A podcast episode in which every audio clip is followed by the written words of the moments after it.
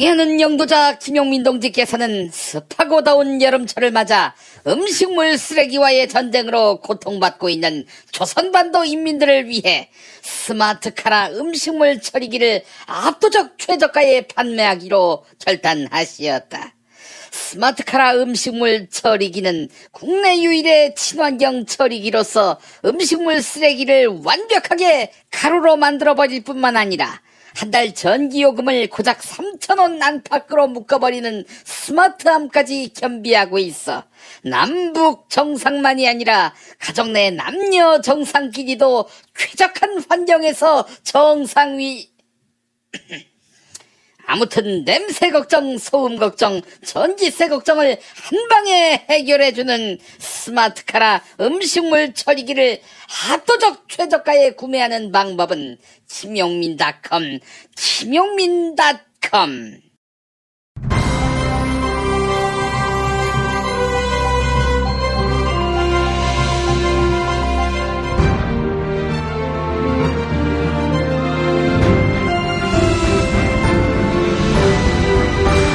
2018년 8월 7일 화요일 김용민 브리핑 2부입니다.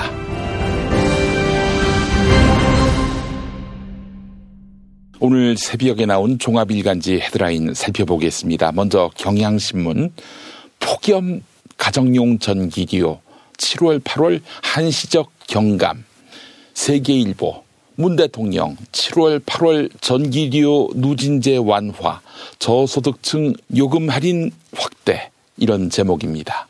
문재인 대통령이 전기요금 부담을 경감하는 방안을 확정해 당장 7월 고지서부터 반영하라 이렇게 지시했습니다. 청와대 수석 보좌관 회의에서 있었던 문재인 대통령 발언 들어보시죠. 올여름 폭염으로 인해 각 가정마다 전기요금에 대한 걱정이 많습니다. 우선적으로 7월과 8월 두 달간의 가정용 전기요금에 대해 한시적인 누진제 완화와 저소득층과 사회복지시설 등에 대한 전기요금 할인 확대 등 전기요금 부담 경감 방안을 조속히 확정하여 7월분 전기요금 고지부터 시행해 주기 바랍니다.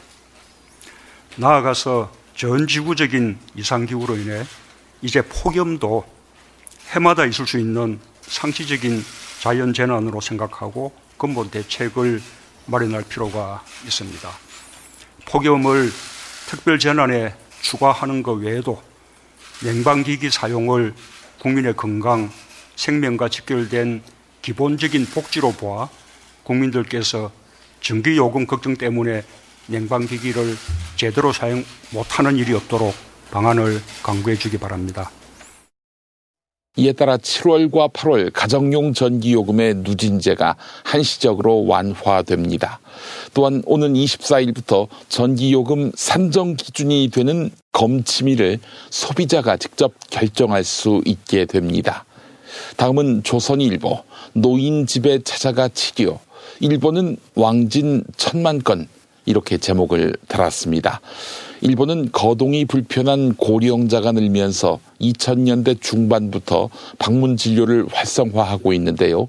현재 일본에선 한 해 동안 진료 천만 건이 병원이 아닌 환자의 집에서 이루어지고 있습니다. 네, 또 무슨 꿍꿍이가 있어서 이런 기사를 실었을까요? 의료 영리화에 큰 그림이 있는 것은 아닐까요? 네. 이번엔 한결에 삼성 김동연에게 복제 약값 올릴 수 있게 해달라. 국민일보. 경제는 국민의 삶 강조한 문재인 대통령. 혁신과 성장 구호 외친 이재용과 김동연. 서울신문 규제 혁신, 일자리 창출, 손잡은 정부와 삼성. 한국일보. 결국 찜찜하게 끝난 김동연, 이재용 만남. 이런 제목입니다. 김동연 부총리 겸 기획재정부 장관이 이재용 부회장을 비롯한 삼성전자 경영진과 첫 간담회를 열었습니다. 김동연 부총리는 규제를 완화하고 예산과 세제 지원을 확대하겠다. 이렇게 운을 뗐는데요. 이에 이재용 부회장은 일자리를 많이 만들겠다고 화답했습니다. 특히 삼성 측은 복제약의 약가를 높이거나 가격 결정 권한을 달라며 규제 완화를 요구한 것으로 알려졌는데요. 네. 세상에 공짜는 없네요. 당초 100조 원 규모로 알려진 삼성의 투자와 고용 계획은 발표가 미루어졌습니다. 다음은 동아일보. 수상한 석탄. 북한이 주로 쓰는 톤백에 담겨왔다. 이렇게 제목을 달았습니다. 지난해 10월 파나마 선적 스카이 에인절 호는 조선산 석탄을 국내에 들여온 것으로 전해지는데요. 이때 조선에서 주로 사용하고 있는 톤백, 즉 1톤짜리 대형 비닐 자루를 사용한 것으로 알려졌다고 동아일보가 전하고 있습니다. 입항 단계부터 미심쩍은 정황이 곳곳에서 나타났지만 관계 당국의 조치가 미흡했다. 이런 지적을 제기하고 있습니다. 마지막으로 중앙일보 국내 기업 역차별 규제 유튜브 독주 불렀다 이런 제목입니다. 중앙일보는 대기업에 대한 규제가 외국 기업이 뛰어놀 공간만 넓혀 주었다. 이렇게 전하고 있습니다. 동영상 컨텐츠 시장에서 유튜브가 광고 시장을 장악한 것은 규제 역차별이 한몫했다는 것입니다. 네. 규제 완화를 위한 중앙일보의 요구. 오늘 일면에 실렸습니다. 오늘의 헤드라인이었습니다. 이봐, 에너지 넘치던 자네가 요즘 왜 이렇게 시들시들해? 그러게 언젠가부터 이렇게 고개 숙인 남자가 되어가네. 아이. 남자를 위한 보양식의 끝판왕이 나왔습니다. 지친 남자를 깨우는 놀라운 힘, 궁금한 남자. 여보. 궁금한 남자. 네이버에서 궁금한 남자를 검색하세요. 1833-6654. 탈모인 여러분, 샴푸 살 땐 반드시 천연 99% 이상, pH 5.5, 피부 자극 1% 미만인지 확인하세요. 2, 3일에 머리 하나 더 빠지는 걸 우습게 보지만 2, 3년이면 정수리만 천기 차이 납니다. 그렇지만 샴푸로 머리가 나진 않으니 이미 빠진 곳은 어쩌냐고요? 뿌리 깊은 샴푸 두피 영양제가 있습니다. 보건복지부상, 에이펙 최우수 기술상, 발모 촉진 조성물 특허 99%의 효과, 식약처 인증으로 부작용 없는 유일한 모낭 영양제. 가격도 세트로 구입하시면 두피 모발 피부 개선까지 하루 330원. 뿌리 깊은 샴푸 쇼핑몰에서 기적의 사용 후기도 검색해보세요. 1566-7871.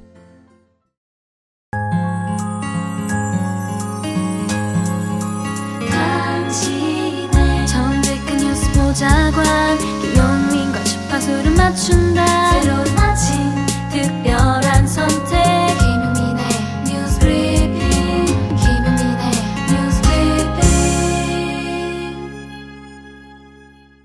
김경수 경남도지사가 허익범 특별검사팀에 피의자 신분으로 출석해서 밤샘 조사를 받았습니다. 새벽 4시에 나왔는데요.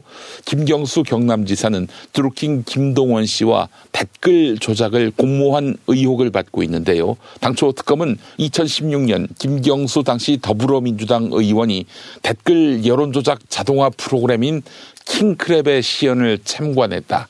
이런 증언을 김동원 씨 측으로부터 확보했습니다. 하지만 김경수 지사는 킹크랩의 존재 자체를 몰랐고 킹크랩 시연에 참관한 적이 전혀 없다. 이렇게 진술했습니다. 또한 김경수 지사는 김동원 씨 측을 몇 차례에 만나고 정책 조언을 받은 사실은 있지만 댓글 조작은 전혀 알지 못했다. 이렇게 밝혔습니다. 김경수 지사는 특검에 출두하며 특검이 정치적 공방이나 갈등을 확산시키는 정치 특검이 아니라 진실을 밝히는 진실 특검이 되기를 부탁드린다. 이렇게 말했는데요. 특검은 오늘 25일 활동 종료 시점에 맞춰 김경수 지사를 재판에 넘길 방침입니다. 경향신문과 동아일보 기사였습니다. 세월호 참사 진상규명을 위해 지난해 7월 출범한 세월호 선체조사위원회가 어제부로 활동을 종료했습니다. 세월호 선체조사위원회 김창준 위원장의 종합보고서 발표 내용 들어보시죠. 그러면서 어, 세월호는 어, 모두에 말씀드린 대로 보건성이 대단히 훌륭하기 때문에 바로 20도로 왼쪽으로 기우는 이런 사태에 이르게 됐습니다. 선박이 20도 변경사 되자 그때부터는 화물이 움직이기 시작했습니다. 컨테이너라든가 자동차라든가 움직였습니다. 그러면서 어, 세월호는 급속하게 45도까지 기울었다는 것이 저희들 판단입니다. 45도 기울면 배는 더 이상 바로잡기 힘듭니다. 그리고 그때부터 신속하게 구조 활동을 됩니다.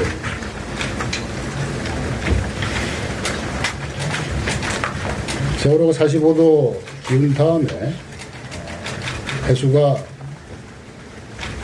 통풍구를 통해서 선내로 들어가기 시작했고 저희들이 판단하기로는 어, 해수는 핀 안전기실로 들어갔다가 핀 안전기실과 기관실 사이에 맨홀, 밀려진 맨홀로 어, 계속 번지기 시작했습니다.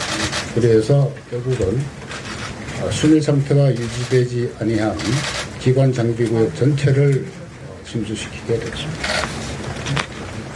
그러면서 세월호는 전복되었다 하는 것이 메인셀의 결론입니다. 일부 선체조사위 위원들은 내력설, 즉 무리한 증축과 과적 그리고 급격한 우회전으로 세월호가 침몰하게 됐다. 이런 의견을 제시했습니다. 반면 다른 위원들은 내부 대변형과 외부 손상을 근거로 외력에 의한 침몰 가능성을 열어두었습니다. 이에 따라 참사의 정확한 원인 그리고 박근혜 정부 청와대의 위법 여부를 밝히는 작업은 2기 특조위로 불리는 사회적 참사 특별조사위원회의 몫이 됐습니다. 경향신문은 가습기 살균제 조사까지 맡은 이번 특조위 활동 기간은 최대 2년으로 결코 길다고 할 수 없다. 이렇게 강조합니다. 선체조사위원회가 딱 부러진 결론을 내리지 못하면서 사회적 참사 특별조사위원회의 책임은 더욱 무거워진 것입니다. 경향신문 사설이었습니다. 양승태 전 대법원장 시절 법원행정처가 일제강점기 피해자 손해배상 청구 소송을 모두 정지시킨 정황이 드러났습니다. 대법원에 계류된 일제강점기 피해자 관련 소송만 미룬 것이 아니라 전국에 있는 하급심 소송을 모두 정지시킨 정황이 드러난 것입니다. 2014년 법원행정처는 전국의 1심과 2심 법원에서 진행 중인 재판 10여 건을 정리한 것으로 나타났는데요. 문건에는 피해자들이 개인적으로 진행하고 있던 소송 건수 그리고 재판이 진행된 경과가 상세히 표로 정리됐습니다. 검찰은 전국적으로 진행 중인 일선 법원의 소규모 재판까지 법원행정처가 개입한 것으로 의심하고 있습니다. 이상은 동아일보 보도였습니다. 재판은 특별한 예외가 없는 한 공개 재판으로 진행되는데요. 재판의 결과물인 판결문은 극히 일부만 공개됩니다. 설문조사 결과 변호사 10명 가운데 9명은 판결문 공개를 원한 반면 판사들 70%는 공개에 반대했습니다. 법원은 개인정보 보호를 위한 조치다. 이렇게 설명하고 있는데요. 하지만 부실한 하급심 판결문에 대한 비판을 막기 위한 조치다. 이런 의심도 있습니다. 대법원은 지난 4월 16일부터 12일 동안 전국 법관들을 대상으로 설문조사를 실시했는데요. 전국 법관 약 3,000명 가운데 1,100명이 응했습니다. 또한 대한변호사협회는 전국 회원을 대상으로 5월 31일부터 8일 동안 설문조사를 진행했었네요. 그 같은 내용을 서울신문이 전하고 있습니다. 다음 달 1일 국군 기무사령부의 후신으로 군사안보지원사령부가 창설될 예정입니다. 국방부는 창설 준비단을 추진하고 신규 부대령인 군사안보 지원 사령부령 제정령안을 입법 예고했는데요. 국방부는 감찰실장을 현역이 아닌 2급 이상의 군무원과 검사 또는 고위 감사 공무원으로 보임하도록 규정했습니다. 또한 현역 군인의 비율이 70%를 초과할 수 없다고 규정해 외부 통제의 길을 열어 놓았는데요. 하지만 군사안보 지원 사령부의 설치 목적과 직무가 과거 기무사와 거의 똑같다. 이런 지적이 나옵니다. 한편 박정희 전 대통령을 살해했던 김재규 전 중앙정보부장의 사진이 군사안보지원사령부에 내걸릴 것으로 전망됩니다. 국방부 고위 관계자는 역사적 사실의 기록 차원에서 역대 지휘관 사진은 전부 게시하도록 했다. 군의 역사를 일부 세력의 입맛대로 재단하는 것을 방지하면서 있는 그대로 기록하고자 하는 차원이다. 이렇게 밝혔습니다. 한겨레와 경향신문 보도였습니다. 경기도 과천 은혜로 교회의 목사 신옥주 씨가 구속됐습니다. 신옥주 씨는 남태평양 피지로 신도 400명을 이주시켜서 신도들을 감금하고 집단 폭행한 혐의를 받고 있습니다. 피지에 도착한 성인 신도들은 노동 현장에 투입됐는데요. 그러다 보니 자연스럽게 가족 분리 정책이 용인됐습니다. 자녀들은 부모와 떨어진 채 은혜로 교회 신도의 관리를 받으며 패널로 지은 숙소에서 지냈습니다. 특히 신옥주 씨는 설교 시간에 특정인을 자주 지목하고 상태가 좋지 않다 이렇게 이야기했는데요. 지목된 당사자는 어김없이 빨래방이나 비닐하우스로 끌려가 타작마당이라는 폭행을 당했습니다. 나이 어린 신도가 할아버지 뻘 되는 어른을 폭행하는 일도 다반사였습니다. 경찰은 지난달 26일 신옥주 씨와 이 단체 지도부 3명을 특수상해 혐의로 구속했습니다. 국민일보 보도였습니다. 최근 잇따른 BMW 차량 화재에 대해 BMW 코리아가 사죄했습니다. 긴급 기자회견에서 있었던 김효준 BMW 그룹 코리아 회장의 발언 들어보시죠. BMW 그룹 본사에서도 이번 사안을 마음 무겁게 다루고 있으며 최우선적으로 해결하기 위해 모든 경영진도 매일 상황을 공유하고 있습니다. 또한 BMW 차량 전문가로 구성된 다국적 프로젝트 팀 10여 명이 이미 한국을 방문해서 BMW 코리아 및 관련 파트너사와 함께 소속한 문제 해결을 위해 24시간 근무하고 있습니다. BMW 그룹은 한국 고객분들의 불안감을 해소하기 위해 총력을 기울이고 있으며 현재 진행하고 있는 사전 안전 진단과 자발적 리콜이 원활하고 빠르게 진행될 수 있도록 만전을 다하겠습니다. 다시 한번 고객님과 국민 여러분께 진심으로 사과의 말씀을 드립니다. 한편 BMW 그룹 코리아는 화재 사고의 근본 원인을 배기가스 재순환 장치 EGR 쿨러의 냉각수 누수 때문이다. 이렇게 밝혔는데요. 하지만 EGR 쿨러 문제는 기존부터 지적된 원인 가운데 하나였습니다. 의혹을 해소하기에는 역부족이라는 평가가 나옵니다. 이에 국토교통부는 BMW 측에 추가 자료 제출을 요구했습니다. 국토교통부는 현재까지 진행한 안전진단 결과 BMW 차량의 10%가 문제 차량으로 분류됐다. 이렇게 설명했습니다. 이상은 서울신문 보도였습니다. 정치권에서 진보 경쟁이 불붙을 조짐입니다. 민주평화당이 진보정당 노선을 표방하면서 원조 진보정당인 정의당과 경쟁하겠다. 이렇게 밝힌 것입니다. 민주평화당 신임 정동영 대표는 첫 행보로 부산에 있는 한진중공업 영도조선소에서 현장 최고위원 회의를 열었는데요. 또한 쌍용자동차 해고 노동자 고 김주중 씨 분향소를 찾아 조문하며 친노동 행보를 이어갔습니다. 정의당 역시 고 노회찬 전 원내대표의 추모를 마치고 당무를 재개하면서 선명성을 강조했습니다. 이정미 정의당 대표는 고 노회찬 전 원내대표가 그랬던 것처럼 민생전선의 최선두에서 일하는 사람들과 약자의 이익을 지킬 것이다. 이렇게 다짐했습니다. 경향신문 보도였습니다. 김용민 파이 8월 6일 더불어민주당 당대표 토론회가 열린 CBS 라디오 시사자 키 정관용입니다. 송영길 후보가 이해찬 후보에게 예, 이번 20대 총선에서 김종인 비대위체제에서 뭔가 납득하지 못할 이유로 우리 이해찬 후보님이 공천에 탈락이 되니까 또 탈당을 했습니다.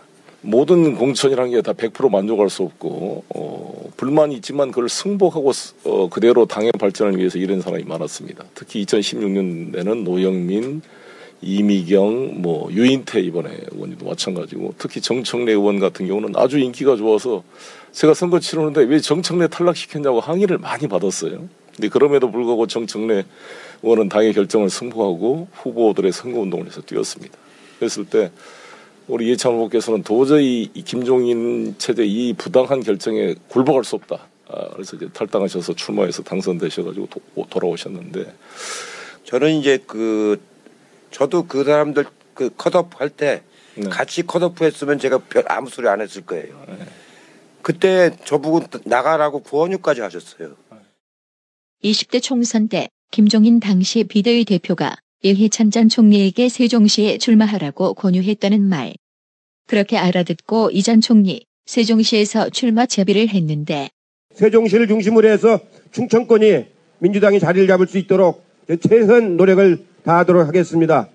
출마를 권유한 김종인 대표는 그런데 세종시 공천을 차일피일 미루는데 그러면서도 출마 권유는 계속하고 세종시의 공천 문제는 뭐 저희들이 여러 가지 그 생각할 그 사항들이 있기 때문에 오늘 그걸 발표를 하지 않고 차 한잔 하자고 했는데 저보고 어제 어려운 지역에 가 있으니까 꼭 당선돼서 오라고 이렇게 말씀하셔서 저는 전혀 예상을 못했어요. 제가 국회는 뭐 더 할 생각 뭐가 있겠습니까 지금. 근데 맨 마지막 날 가서 다 끝나고 나서 저만 하나 이렇게 한 거예요. 이와 비슷하게 뒤통수를 맞은 사람이 있었으니 바로 정청래 전 의원. MBN 판도라에서 했던 말. 그분이 영입이 되고 나서 제일 먼저 저를 보자고 그랬어요. 제가 그때 최고위원이었거든요. 그리고 당내 브리핑을 가장 객관적으로 해줄 사람이 저라는 얘기를 들었대요. 그래서 토요일 날 점심 때인데 제가 한 두 시간까지 브리핑을 해줬어요. 네네. 굉장히 고마워했어요. 진짜로. 그리고서 지금이야 밝히지만 수시로 저한테 전화를 해서 어. 느 지역 공천은 누구를 했으면 좋겠냐. 그 지역 아, 그런 것도 자문을 현역 국회의원 지금 사정이 어떠냐. 실제로 이런 걸 저한테 물었어요. 자문, 자문도 구했어요. 우리 지역구도 물어봤어? 아니 그러고 그러고 공천 있는 대로 제가 있는 대로 객관적으로 정말 이렇게 다 그 뭐 자문을 다 했어요. 네네. 근데 저를 그렇게 할지는 몰, 꿈에도 몰라. 더불어민주당은 고심 끝에 친노 좌장인 육선의 이해찬 의원을 공천에서 탈락시켰습니다. 김종인 대표는 정무적 판단으로 낙천시켰다고 했는데 그 정무적 판단이 뭐냐고 물으니 정무적 판단을 갖다가 어떻게 내가 어? 언론에도 대고서 그 얘기를 해요. 정무적 판단은 정무적 판단으로 끝나는 거지. 기자들이 이 답으로 만족할 리 만무하고 따라붙으면서 친노라서 잘났냐고 물어보는데 더민주 김종인 대표는 이해찬 전 총리가 친노라서 컷오프 되느냐는 질문에 극도로 예민한 반응을 보였습니다. 아니 그런 소리 하지 말라니까 자꾸 뭐 그런 그런 걸 물어.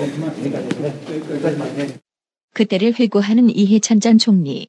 나중에 들어보니까 88년도에 저하고 신림동에서 선거를 치렀는데 민정당은 오늘 서울 관악지구당 위원장 직무대리에 김종인 의원 내정했습니다.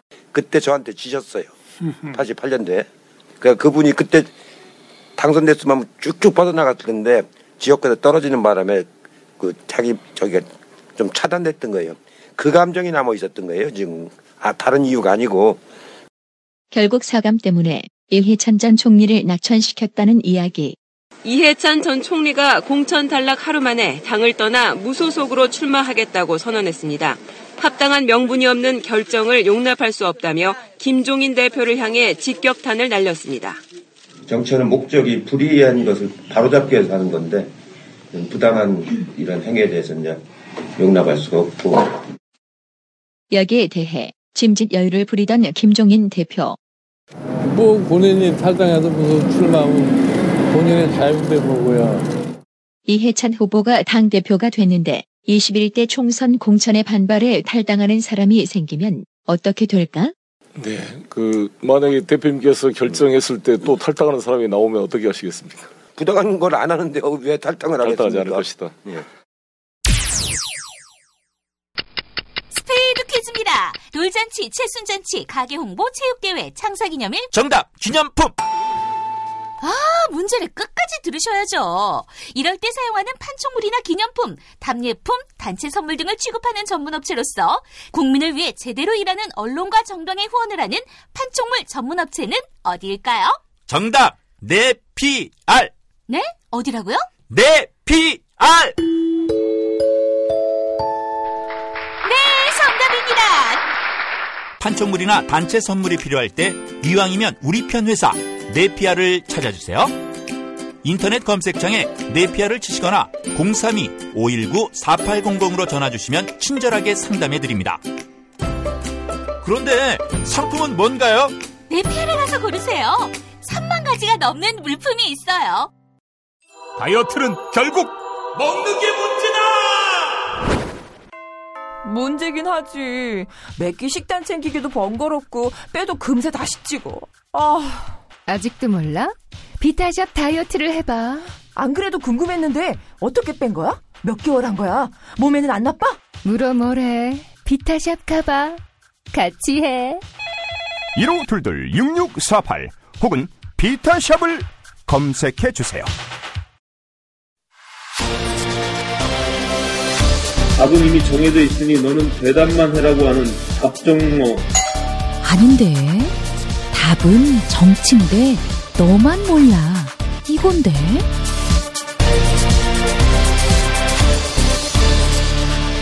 국민보좌관 김성회의 답정너.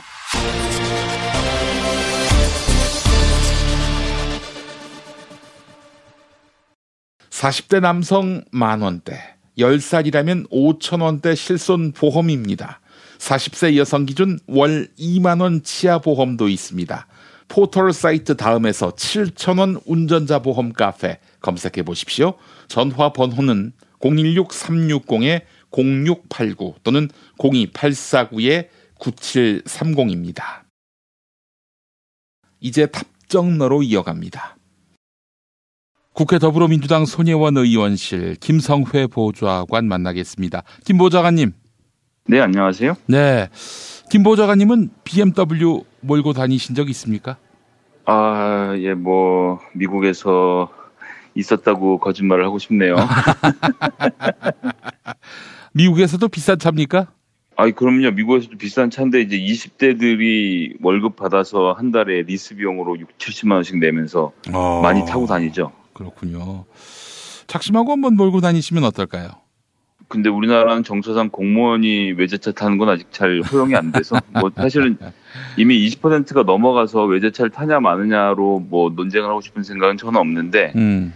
여튼 아직 분위기는 그렇습니다. 돈도 음. 없고요. 네, 알겠습니다. BMW 얘기를 오늘 준비하셨다고요? 네, 어쨌든 지금 뭐 30대 넘게 불에 타고 있는 거 아닙니까? 다니는 차가. 그런데 BMW의 5 시리즈의 디젤 차가 우리나라에서만 생산되는 게 아닌데 음. 우리나라 차량에만 불이 나고 있는 걸로 봐서는 우리나라에 수입해오는 과정에서 뭔가 꼼수가 있거나 문제가 있었다는 생각이 들고 음. 이것이 전 세계적으로 생기는 문제가 아니라는 점도 특이하지만 어쨌든 30대가 문제가 생기도록 별다른 해결책이 안 나오고 있다는 점도 심각한 문제 아니겠습니까? 음. 그래서 뭐 이제 자동차 문제는 자동차 전문가들께서 또 설명을 해주실 거니까 그건 뭐 제 전문 영역은 아니고 자유한국당의 박순자 국토교통위원장이 징벌적 손해배상 제도를 거론했다는 점이 굉장히 눈에 띄었습니다. 그래서 오랜만에 자유한국당 의원 문제로 말씀을 좀 드리는데 좋은 의미인 건데 사실 징벌적 손해배상이라고 하면 현행 제조물 책임법에서는 제조자가 손해 3배까지만 배상하도록 정하고 있기 때문에 예. 우리나라는 이제 징벌적 손해배상이 없거든요. 음. 이런 법안을 내자는 이야기는 계속 있어 왔던 것입니다. 사실 결함 때문에 사람이 생명을 잃는 일도 많고 결함이 있는 것을 알면서도 기업이 경제적인 이유 때문에 의도적으로 이제 고치지 않고 피하는 경우들이 있었기 때문에 징벌적 손해배상을 도입하자는 이야기가 있었는데 여기에 여태까지 이제 반대를 했던 것이 바로 자유한국당이거든요. 예. 입장을 바꿔서 이렇게 이야기를 하는 것이 좀 신기하다는 말씀 먼저 드리겠고요. 우선 징벌적 손해배상에 대해서 조금 설명을 좀 드리고 싶은데요. 징벌적 손해배상의 첫 번째 우리가 알아야 되는 것은 위험 편익 분석이라는 겁니다. 이게 뭐냐 하면 이제 영어로는 리스크 베네핏 애널리시스라고 하는데 어떤 일이 있을 때 그 위험을 감수함으로써 어떤 정도의 비용이 드는지 위험 편익이라고 하면 보험 전문가들이 쓰는 건데 1970년대 미국 포드 자동차에서 똑같은 일이 있었습니다. 핀토라는 차를 생산을 했는데 연료통이 폭발하는 결함이 나왔어요. 그런데 포드가 이 결함을 고치려고 생각해 보니까 대당 11달러의 비용이 들어간다고 나온 거예요. 뭐 차량이 다 폭발하는 건 아니니까 확률을 따져 보니까 180명 정도의 인명 피해를 줄일 수 있다는 결론을 얻었습니다. 그래서 포드가 이 숫자에 근거해서 위험 편익 분석을 해보니까 결함을 고치면 대당 11달러지만 차를 워낙 많이 팔아먹은 거라 1억 3,700만 달러의 비용이 발생한다라는 판단을 했고요. 예. 우리나라에서 하나로 따지면 한 1,300억 정도가 드는 거죠. 반면에 180명의 사망사고 배상 비용으로 들어갈 돈은 5천만 달러. 뭐 우리나라 돈으로 한 500억 정도 되는 거죠. 즉 180명이 죽는 것을 묵과하면 5천만 달러만 쓰면 되는데 자기들이 결함을 인정하고 리콜을 하면 1억 3천만 달러가 들어간다. 한 3배 정도 비용이 더 드는 거 아닙니까? 그래서 포드가 이때 경영진이 회의를 통해서 비용적인 측면을 고려해서 위험 편익 분석 결과 핀토를 리콜하지 않았습니다. 그리고 이 사실을 감춘 거죠. 그래서 그 뒤로도 계속 사람이 죽은 거죠. 어. 이 과정에서 재판을 벌였습니다. 근데 미국은 징벌적 손해배상이 있거든요. 그래서 배상금 외에도 1억 2,500만 달러, 하나로 1,300억 원 이상에 달하는 그 징벌적 배상을 그림쇼 가족에게 지급하도록 한 겁니다. 그럼 한 가족에게 이렇게 많은 돈이 돌아가는 것이 맞느냐라고 하실 수 있겠지만 중요한 것은 회사가 5천만 불로 사람 목숨값으로 들려고 했다가 결국 리콜을 다 하게 됐고 리콜 외에도 1억 2천만 달러에 가까운 배상금을 물게 돼서 결국은 돈을 아끼려는 계획을 실패했던 것이 한 측면이 있고요.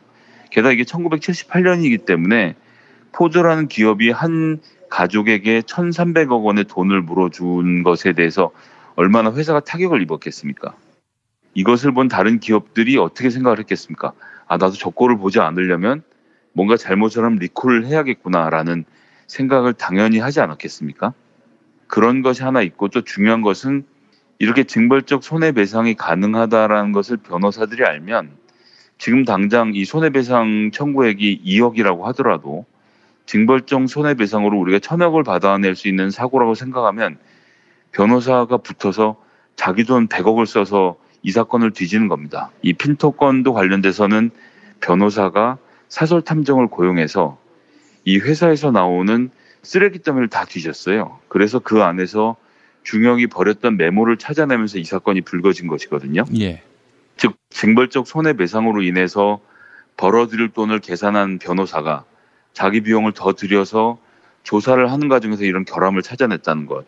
근데 우리나라는 지금 차량이 30대가 타고 있는데 그냥 리콜 하겠다, 수리하겠다 이렇게 하고 좀 넘어가고 있는 거 아닙니까? BMW가 이것과 똑같은 사고를 미국에서 일으켰으면요. 30대 불타기도 전에 이 피해자들이 모여서 BMW 상대로 소송을 하고 그 과정에서 BMW가 리콜을 안 하고 감춘 정황을 발견하기라도 하면 30명이 한 천억을 또 버는 겁니다. 그렇기 때문에 미국은 변호사들까지 해서 최고의 로펌이 붙어서 이런 사건을 다루고 어떻게든 BMW의 잘못을 찾아내서 돈을 물게 만들거든요. 이것이 자본주의의 작동 원리인 거죠. 자본주의 가장 발달한 미국에서 사용하는 것이고, 근데 우리나라는 징벌적 손해배상을 도입하면 기업 활동이 위축된다는 이유로 지금까지 거부를 해왔는데, 저는 박순작 국제교통위원장의 이러한 그 징벌적 손해배상 제도 도입에 대한 의견은 뭐 적극적으로 환영하는 입장이고요. 이것에 대한 논의를 해야 됩니다. 우리나라에서도 기업을 운영하는데 기업이 사람 목숨 가지고 장난치고 위험 편익 분석을 해서 비용을 아끼려고 리콜을 하지 않았다 이런 것이 드러나면 음. 아주 기업의 뿌리를 뽑아버려야 되는 겁니다. 이것은 그렇죠. 기업 활동을 막고자 한 것이 아니라 그런 전례가 생기면 그 다음부터는 문제가 있으면 아유 죄송합니다 이게 문제가 있습니다라고 비용을 들여서 해결을 하거든요. 지금 같으면 뭐 얼마씩인지 모르겠습니다만 30대 예를 들어서 대당 2억씩 해서 60억만 물어주고 끝나려고 하는 거예요. 지금 BMW의 행태는 2억씩 물어주지도 않겠지만 그렇기 때문에 이런 사고가 나면 사고가 난 것에 대해서만 해결을 하려고 하지 예방을 하거나 리콜을 하지 않으려고 할 가능성이 있다.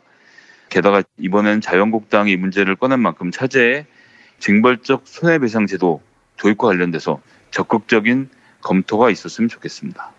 하여간 본보기를 제대로 보여주면 효과가 있어요. 뭐 이런저런 제도 바꾸는 것보다도 10배, 100배의 효과가 있습니다. 아, 그렇기 때문에 이런 사태 쉽게 넘어가지 말고 다음엔 봐준다 혹은 뭐 아, 이번 일은 넘어간다 이러지 말고 본보기를 제대로 보여준다면 특히 소비자를 배신하는 행위를 철저한 책임을 요구받게 된다라는 점을 철저히 인식 시킬 필요가 있겠다. 사회 전반적으로 말이죠. 네, 그렇습니다. 자, 그래요. 초대 자영업 비서관. 어, 이분 보니까 말이죠. 얼마 전에 저희 김용민 브리핑하고 인터뷰했던 분입니다. 자영업자 단체 대표신데, 어, 이분이 비서관으로 들어가게 됐군요. 인태연 비서관. 네, 한국 중소상공인 청년협회의 회장을 맡고 있죠. 예. 그래서 이불 장사하고 그릇 장사를 현장에서 30년간 해오셨던 분이고요. 뭐 안 해본 장사가 없다고 하시더라고요. 네, 그렇습니다. 예. 자영업자로서 뭐 이제 잔뼈가 굵으신 분이고 그 여러 가지 어려움을 많이 본인이 직접 겪으셨고 지금 또 한국 중소상인 총연합회에서 회장을 맡고 있기 때문에 이런 과정에서 전 의견이 잘 모일 거라고 보고요.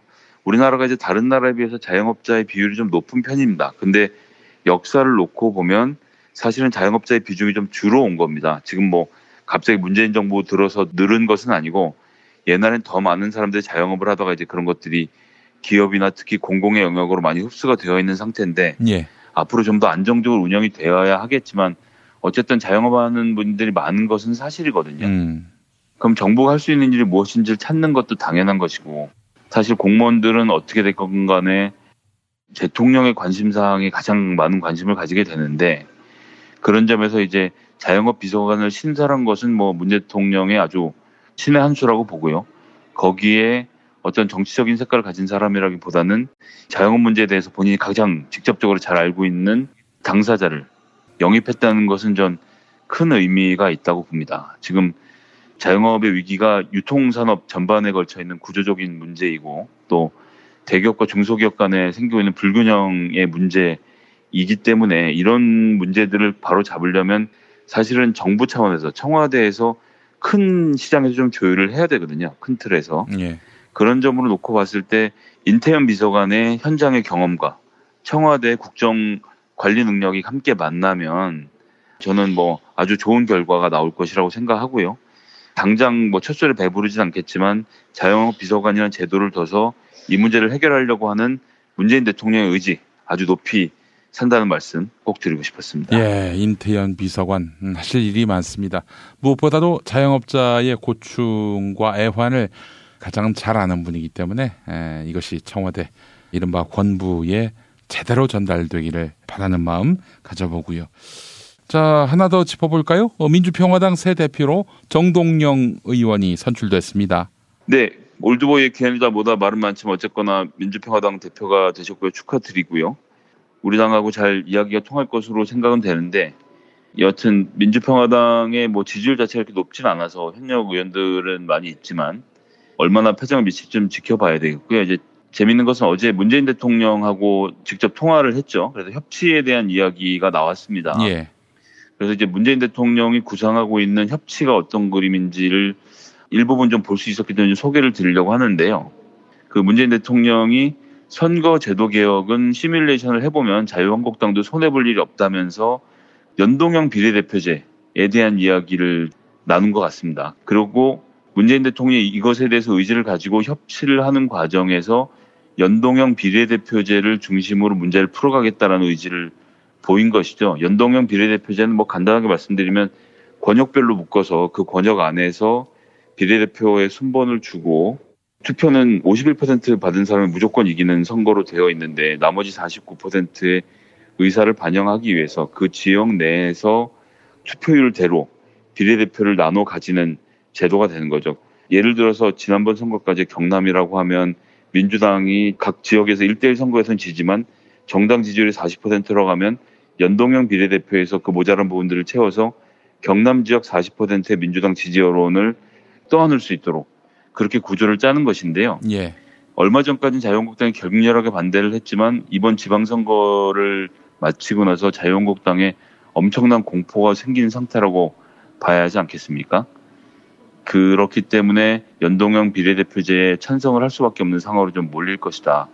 라는 생각이 들고 이런 과정을 통해서 민주당이 어려웠던 지역에서 민주당 의원들이 더 많이 탄생을 하고 거꾸로 호남에서도 자유한국당 의원들이 탄생을 해서 각자 이념적 성향대로 투표를 가능하게 만들어서 모든 정당들이 지역색을 좀 벗고 말 그대로 정책으로 승부하는 정당으로 가는 길에서 저는 큰 의미를 가질 거라고 보고요.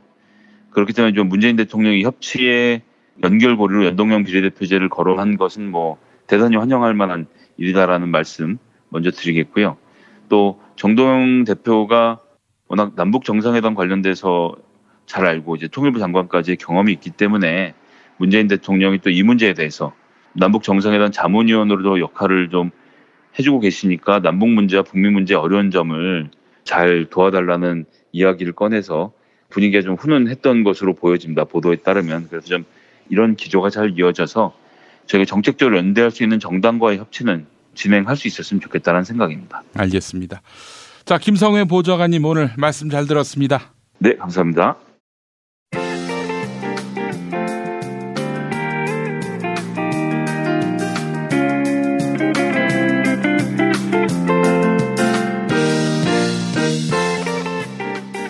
여러분 안녕하십니까?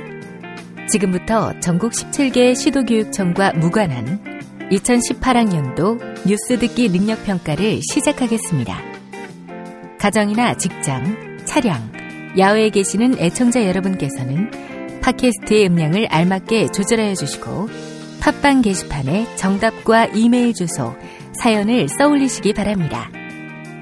모든 문제는 한 번씩만 들려드리니 잘 듣고 지시에 따라 물음에 답하시기 바랍니다. 이제 시작하겠습니다. 카카, 큰일 났습니다. 뭐가 또 큰일 났어요? 양승태가 카카 재임 시절에 카카 가면 쓰고 돌아다니는 시위대를 처벌할 방법을 찾은 모양입니다. 뭐, 뭐라고? 기막히죠? 왜 그런 쓸데없는 짓을 했나? 이런 생각이신 거죠? 아니지. 아, 배신자만 보다가, 어? 어? 양승태가 그런 신뢰의 아이콘이었단 말이지? 뭐, 그렇죠. 카카한테 그렇게 꼬리를 쳤는데, 근데 그걸 이제 아셨습니까? 야, 야, 야. 이제 알았다니. 난 몰랐어. 난 사육당했다니까? 어? 내가 양승태가 뭔 짓을 하는지 그걸 분별할 능력이 있겠니? 어, 카카. 아무리 그래도 그렇지. 카카 가면 쓰고 다녔다고 대법원 장식이나 돼서 그걸 혼내줄 생각을 했다는 것이 야, 법원이 하는 게 뭐니?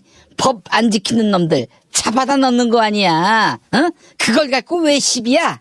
뭐 카카 그게 어찌 공짜입니까? 카카하고 뭔가 빠터를 치려고 했던 거 아닙니까? 그게 무슨 소리야? 왜 버터를 쳐 사람한테? 어? 버터는 음식에다 쳐야지. 카카 버터가 아니라 빠터라고요 빠터. 어 거래요 거래. 아 내가 승태한테 너무 야박했네. 승태 그렇게 어려운 부탁도 아니었는데 상고법원 그 요구를 들어주지 못한 거야 내가. 카카 상고법원 요구를 수용하는 거 그게 왜 어렵지 않습니까? 어? 그거 하려고 했으면 당장 우병우부터 반대했을 텐데요. 그게 뭐가 어렵니? 어? 상고에다가 법원 청사 지어달라는 건데, 어? 상고 법원뿐이니 공고 법원도 해줄 수 있었다고. 뭐 카카 그런 뜻의 상고가 아니지 않습니까? 대법원이 할 일이 많으니 2심 판결 직후 상고할 경우 허접한 사건은 대법원 대신 처리하는 그런 법원을 만들려고 아! 아니 왜 때리십니까? 왜 폭력을 행사하세요? 음, 팩트 폭력이니까. 응? 네가 팩트를 이야기하지만 않았다면 내가 주먹을 휘둘렀겠니? 어, 카카, 드디어 온열 질환이 오셨군요. 왔다 갔다 하시는 겁니까? 아! 어, 이것도 팩트 폭력이군요. 어? 맛이 가신 모양입니다. 아! 어, 문제 드리겠습니다. 우선 선물 소개부터. 어, 안녕하십니까. 삼양동 옥탑방 시장, 어, 박원수입니다. 어, 정답자에게는 도서출판 책밥에서 펴낸 신간 52주 여행 마침내 완벽한 경상도 28 선물해 드리겠습니다. 어, 저도 삼양동 옥탑방을 벗어나서 어, 여행하고 싶은데요. 어, 52주 여행 시리즈는 어, 1월 첫 주부터 12월 마지막 주까지 어, 매주 어, 시기와 딱 맞는 어, 그런 여행지 소개합니다. 어, 이경화 여행 가이드가 어, 숨은 명소부터 진짜 맛집까지 빈틈없이 찾아내고 알차게 기록했습니다. 어, 52주 여행 아, 마침내 완벽한 경상도 228 많은 관심 부탁드립니다. 다른 정답자에게도 애주가들의 핫 아이템 술친금 한 박스 보내드립니다. 검색창에서 술친금 찾아주세요. 금요일 정답자 가운데 한 분께는 남도 먹거리에서 협찬하는 식품 꾸러미 상품 보내드립니다. 인터넷 주소창에 남도 먹거리.kr 입력해 주시기 바랍니다. 금요일 정답자 가운데 다른 한 분께는 골반 보정 속옷 바디로직 리포머 팬츠 선물해 드립니다. 포털 사이트에서 바디로직 찾아주시기 바랍니다. 어, 금요일 정답자 가운데 다른 한 분께는 어, 몸몸 빌리지 이용권 격주로 보내드립니다. 어, 총 3,000평의 대지와 건물 두 동을 오직 한 팀에게만 서비스하는데 어, 포털 사이트에서 머문 빌리지를 검색해 주시기 바랍니다. 어, 클로징에서 사연이 소개된 분에게는 올인원 향수비누 헤이브로 올인원 파워바 보내드리겠습니다. 머리 끝에서 발끝까지 비누 하나로 어, 검색창에서 헤이브로 헤이브로를 찾아주시기 바랍니다. 어, 문제입니다. 영화 신과 함께 two가 흥행 몰이를 하고 있습니다. 이 영화의 주연 배우는 하정우 씨인데 하정우 씨 아버지는 과연 누굴까요? 알지? 1번, 하동진, 2번, 함영중, 3번, 김용건, 4번, 노주현, 5번, 박인환.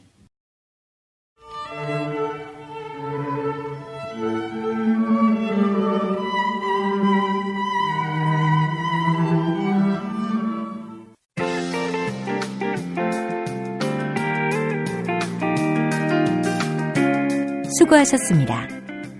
정답자는 다음 방송일 뉴스 포렌메리가 끝나고 발표합니다.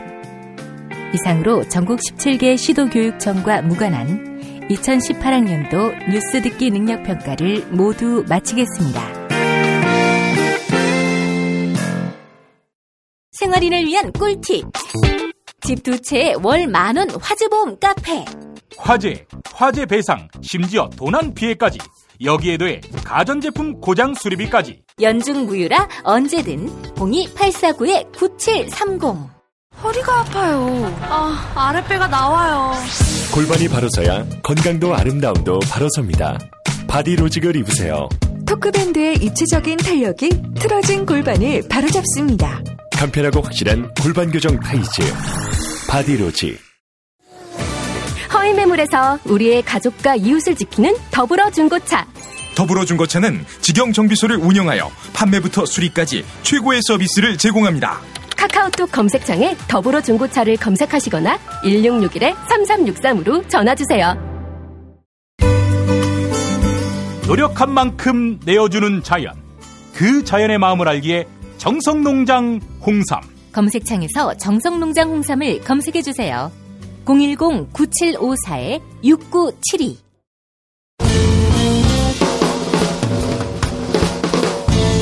미디어 오늘 정상근 기자가 뉴스 속의 뉴스를 짚어드립니다. 정상근 기자의 오늘 미디어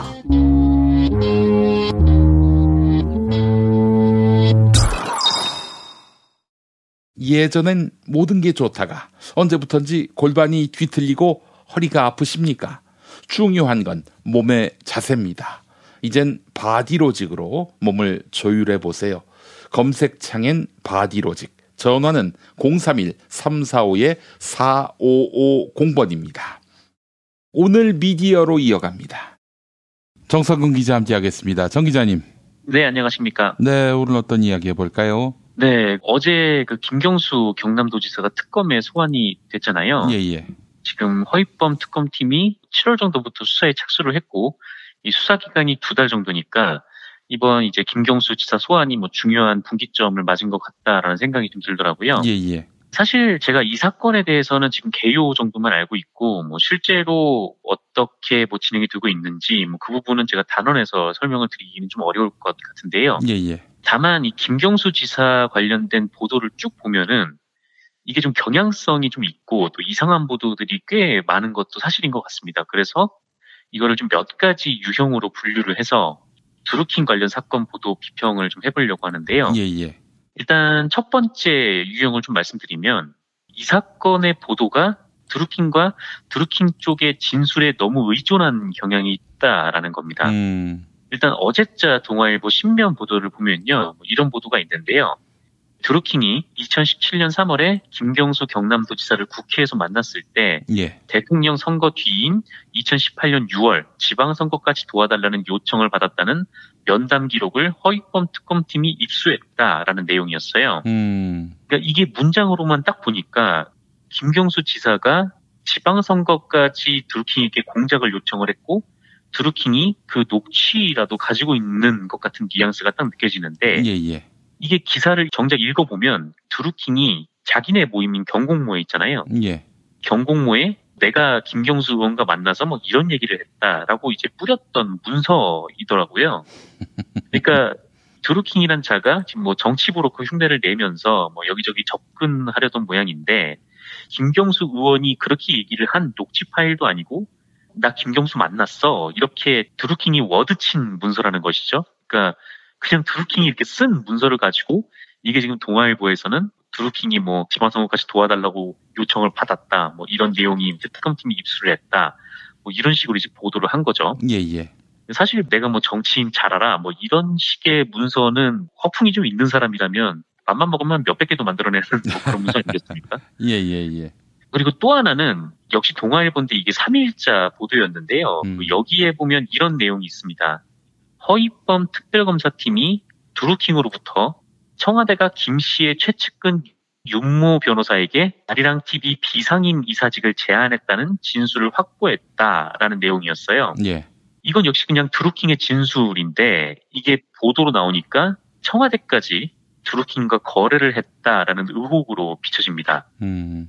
같은 유형을 조금만 더 거슬러 올라가 보면 조선일보가 지난 5월 18일에 아예 드루킹이 조선일보에 보낸 편지를 단독을 달고 지면에 실었었어요. 일면에. 그리고 온라인에는 아예 편지 전문을 실기도 했었고요. 음. 그때 일면 제목이 드루킹 옥중 편지 김경수의 속았다였어요. 그러니까 이거는 이제 드루킹의 진술에 의존을 한 보도였던 거죠. 그리고 이제 뭐 그 밖에 드루킹과 드루킹의 지지자들인 경제적 공진화 모임인가요? 근데 거기 사람들이 진술을 한 것에 의존을 한 보도들이 정말 많이 나오고 있습니다. 이런 보도들의 특징은 첫 번째가 일단은 이제 특검에서 나온 자료라는 것이죠. 음. 그러니까 지금 특검이 계속 드루킹 쪽의 진술을 흘리고 있다라는 얘기이고요. 예. 두 번째는 알려졌다, 전해졌다 이런 서술어를 사용한다라는 점입니다. 그러니까 이게 정확하지 않은 보도라는 의미인 거고요. 이 노무현 대통령 수사 때도 이랬던 거 아닌가요?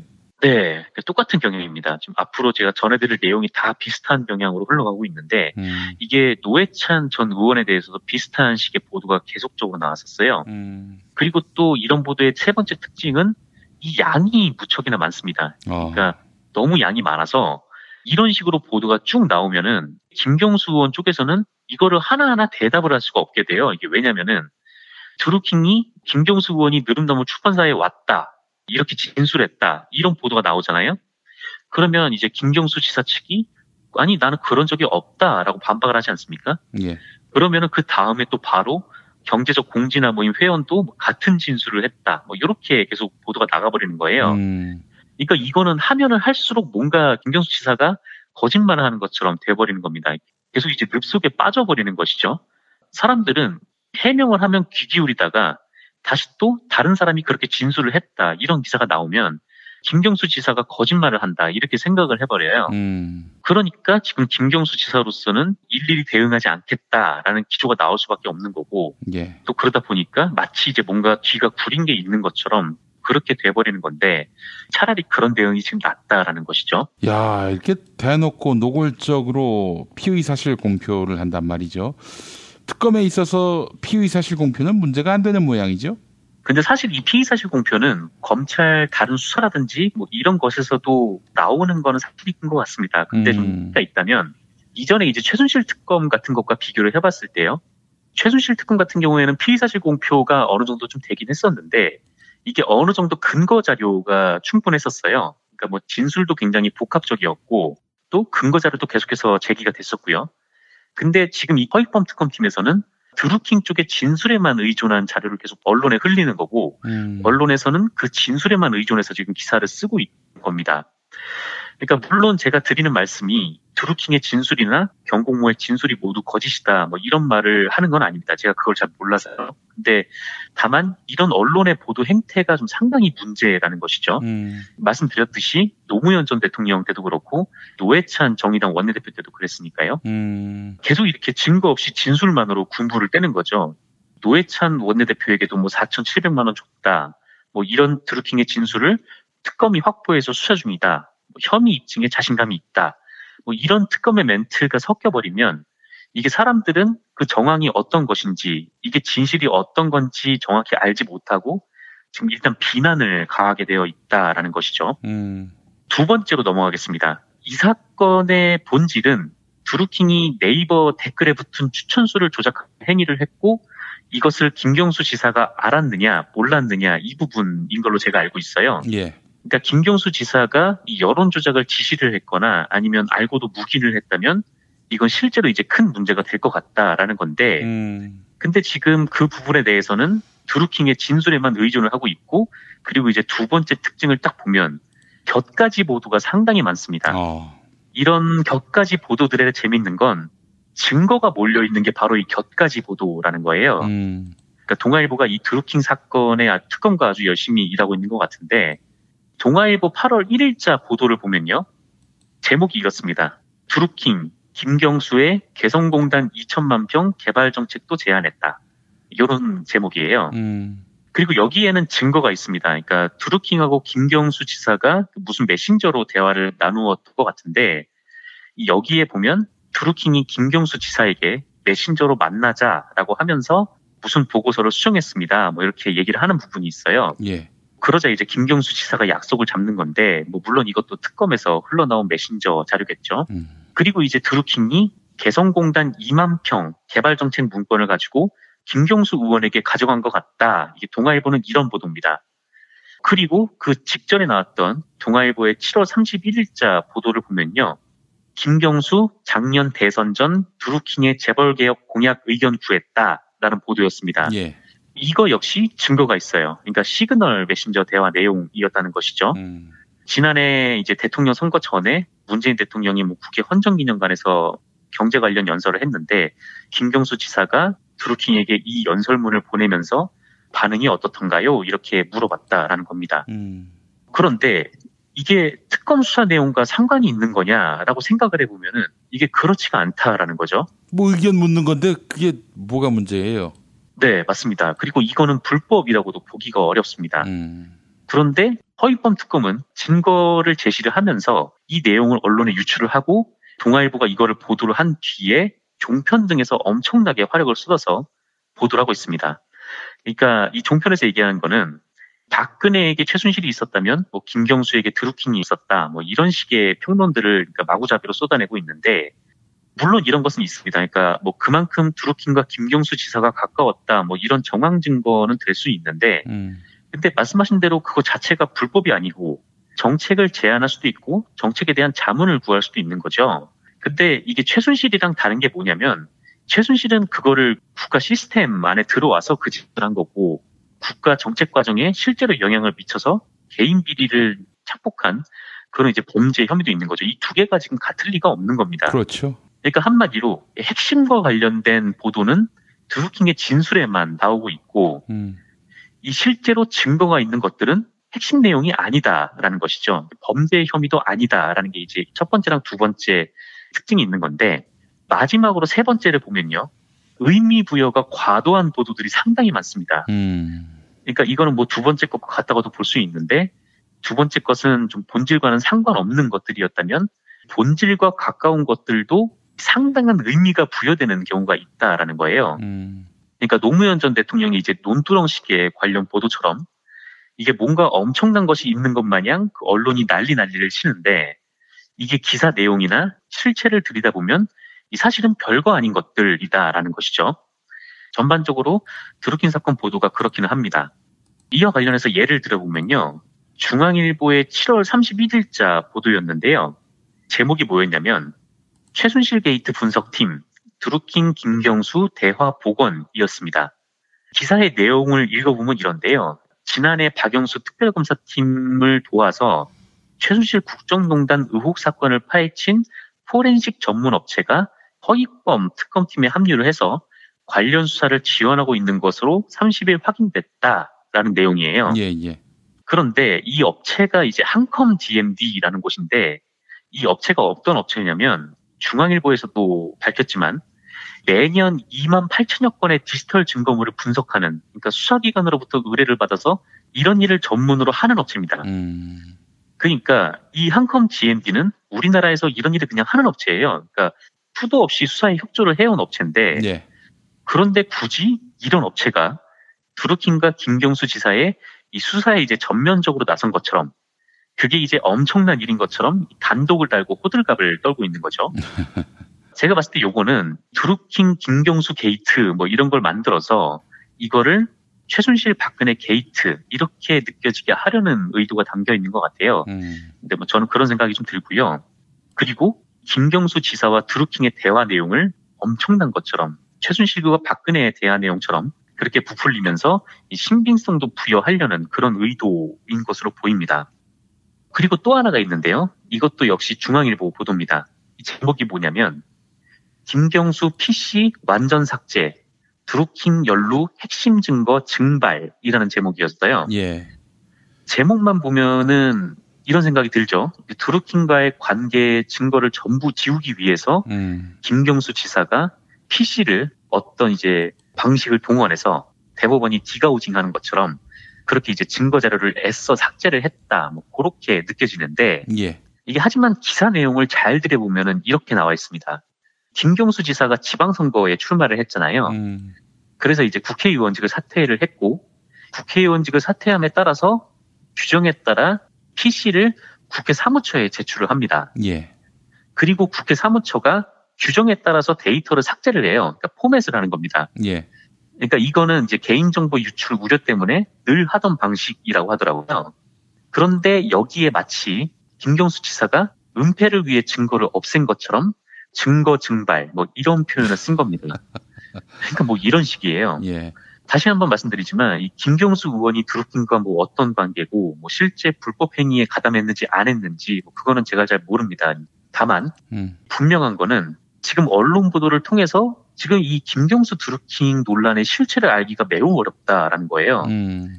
그러니까 실체가 없어 보이는데 지금 언론은 김경수 지사를 토끼몰이식으로 몰아가고 있다라는 생각이 좀 듭니다. 예. 이게 최순실 게이트 뭐 이런 거랑은 지금 완전 다르다는 생각이 드는 게 음. 최순실 게이트는 증거가 분명했고요. 그 다음에 이 핵심 연루자 그리고 휘하 직원 그리고 관계자 그리고 제3자 이런 자백들이 줄줄이 나왔었습니다. 예, 예. 그런데 지금 드루킹이라는 이 정치 브로커 흉내 내려던 사람 증언 하나 가지고 대한민국을 들었다 놨다 지금 하고 있는 게 지금 언론 보도라는 것이죠. 음. 사실 우리가 언론의 이런 행위 때문에 노무현 전 대통령을 잃었고 또 노회찬 원내대표까지 잃었다고 좀 생각이 듭니다. 근데 지금 언론은 이 사실 너머의 진실을 찾아내야 하는 소명을 갖고 있는데 지금 또 이 드루킹 사건을 통해서 하는 일을 보면 어떤 정치적 목적을 가지고 움직이는 것 같다라는 생각이 짙게 들더라고요. 예. 또 그거는 이 언론들에 계속해서 피의 사실을 공표를 하고 있는 허위범 특검도 비슷한 것 같다라는 생각이 좀 들고요. 음. 이 사건의 결론이 좀 어떻게 날지 모르겠지만 저는 이 보도 그리고 특검의 행태를 좀 보면서 개인적으로는 김경수 지사가 이 불법 행위와는 무관한 것으로 드러났으면 좋겠다라는 생각이 들더라고요. 음. 그래서 좀 이렇게 특검 그리고 뭐 언론 그리고 뭐 드루킹 이런 사람들의 코를 좀 눌러놨으면 좋겠다라는 생각이 좀 들었습니다. 음. 고 노무현 전 대통령이 지금 서거하신 지가 10년 가까이 되어 가는데 좀 언론은 변한 게 없는 것 같다라는 생각이 들어서 오늘은 드루킹 관련 언론 보도를 좀 살펴봤습니다. 여러모로 염려가 됩니다. 뭐 카드가 있다 와서 김경수를 깜짝 놀라게 할 것이다. 이런 말도 해서 아, 이 뭐 뭔가가 있는 건가 여러 가지로도 구구한 추측을 하게 만들고 말이죠. 네. 하여간 알겠습니다. 뭐 조만간 뭔가 액션이 나올 텐데 지금 돌아가는 정황으로 보면 빈수레가 요란하다 이런 옛말이 생각나고요. 네. 특검이 뭘 가지고 있는지는 모르겠지만 지금까지 나온 언론 보도를 보면은 분명히 굉장히 좀 비어 있는 수레인 것 같습니다. 예. 알겠습니다. 정상근 기자님 수고하셨습니다. 네, 고맙습니다.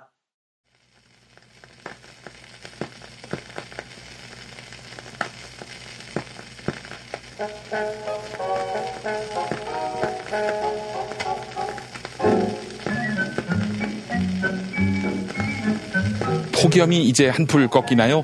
공원 또는 녹지와 얼마나 가까우냐에 따라 같은 도시 안에서도 여름 길이가 두 달 가까이 차이 났습니다. 공원 녹지가 안 가까우면 여름 길이가 더 길어진다. 이런 말이지요. 숲이나 공원 같은 그린 인프라가 많은 곳은 봄과 가을의 길이가 늘어나는 것과 같은 효과를 봤다고 하고요. 결국 녹지를 늘리는 것이 평상시 시민들의 삶의 질을 높이는 기기일 뿐 아니라 기후 변화로 점점 심해질 폭염 재난에 대비할 방법이기도 한 셈입니다. 시인과 촌장의 숲 잠깐 들어보시죠.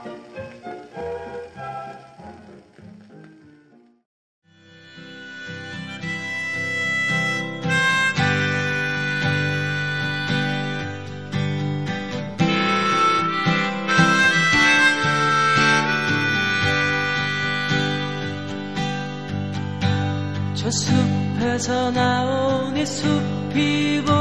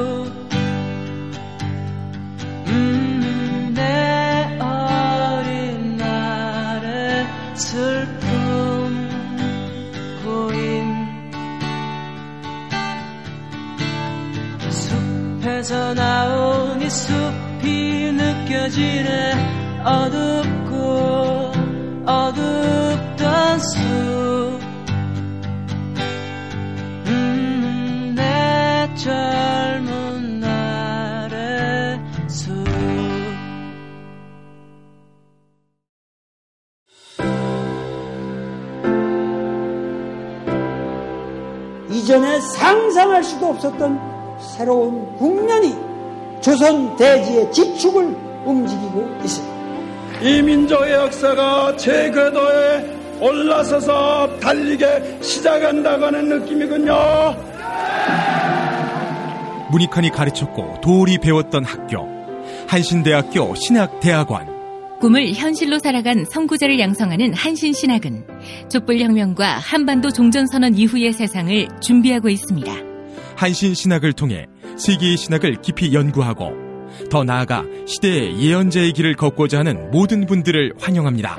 이 새 시대는 문익환 씨의 힘으로 열리는 것이 아니라 바로 여기 모인 여러분들의 힘으로 열리는 거예요. 한신대학교 신학대학원 홈페이지나 02-2125-0108로 문의하실 수 있습니다.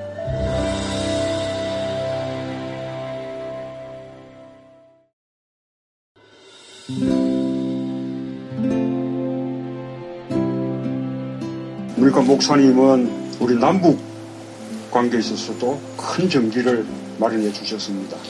늦봄 문익한 목사 탄생 100주년.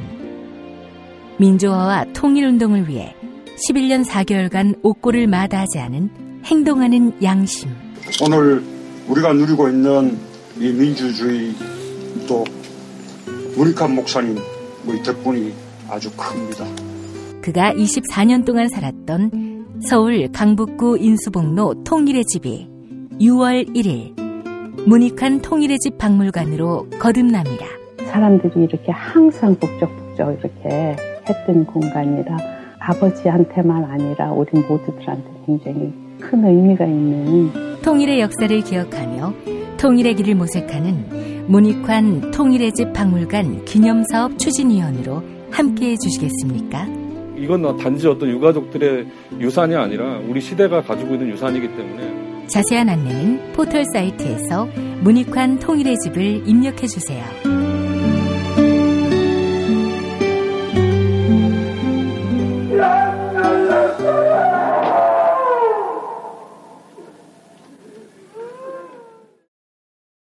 탄핵 때문에 뭐 이야기를 전달을 하려고 해도 길을 막고 듣질 않아요. 해족 수준으로 쪼그라든 한국 보수. 회생의 길은 과연 있을까? 변화된 정치 환경, 갈 길 잃은 보수에게 새로운 희망을 제시한다. 애국 보수의 화려한 부활과 집권을 위한 본격 가이드. 김용민의 신간, 보수를 지켜라. 진중권도 투표하는 보수 정당. 광주에서도 일당이 될 수 있는 보수 정당. 젊은이들의 입당이 줄을 잇는 보수 정당. 언제까지 민주당 정의당을 부러워만 할 것인가? 부러우면 진다니까?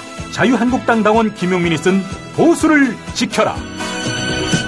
이김에서 나왔습니다. 김용민닷컴 자유 게시판에 올라온 사연 일부 만나보겠습니다. 어찌 그리님, 김엄마의 무사 귀환을 열렬히 환영합니다. 성실했던 시간에 대한 보상이었겠지요.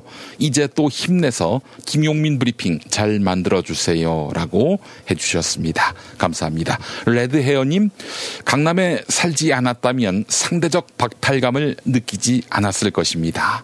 어린 시절엔 도시락 반찬부터 입는 옷까지 우리 집이 가난하다는 걸 느낄 수밖에 없었네요. 네. 경제의 속사를 들으신 소감을 남겨주셨습니다. 2018년 8월 7일 화요일 김용민 브리핑 모두 마치겠습니다. 애청해주신 여러분, 감사합니다.